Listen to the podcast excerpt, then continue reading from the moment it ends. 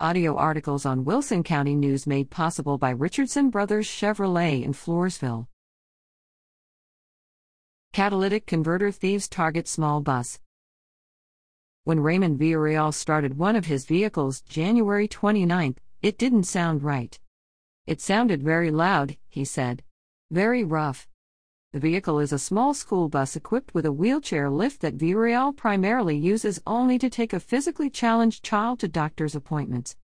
In examining the bus, Villarreal found the catalytic converter, which cleans out pollutants from the engine's exhaust and keeps them out of the air, was missing from the vehicle's muffler.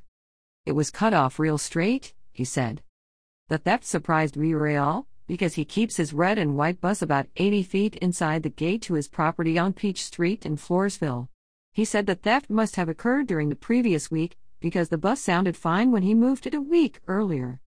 A vehicle can operate without a catalytic converter, but the driver can face fines for violating environmental protection laws against driving without one. Replacing a catalytic converter can cost between $500 and $2,200, according to online sources. This wasn't a luxury for me, Villarreal said.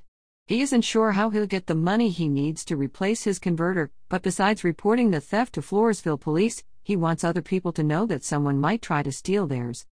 Thieves can get between $50 and $250 for one from a recycler. Three metals, palladium, platinum, and rhodium, that are used in catalytic converters make them even more valuable in some hands.